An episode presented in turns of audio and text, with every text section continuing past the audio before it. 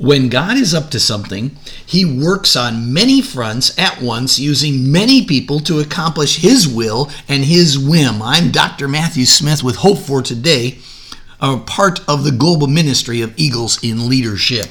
And I want to talk to you about the fact that in this day, in this day, your day, my day, right now, in our day, God reminds us through Christmas that he favors the sexually pure. You remember Mary? As as she was a virgin betrothed to a man whose name was Joseph. In verse 27 of chapter 1 of Luke and the angel came to her and said rejoice highly favored one. Blessed are you among women. She was confused by that greeting and he said don't be afraid. You have found favor with God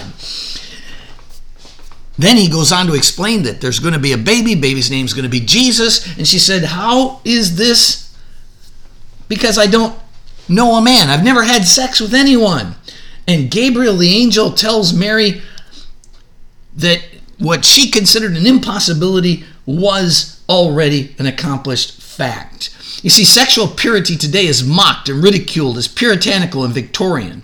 The trouble is that those who do such things are sexually immoral, those who have chosen to reject the wisdom of God for the foolishness of humanity. And such a life course leads to eternal damnation, not eternal life. The Bible is very clear, and nothing will be impossible with God. He favors people who are sexually pure. This Christmas, remember, the virgin birth is about sexually pure people being favored by God. You can be one of those people.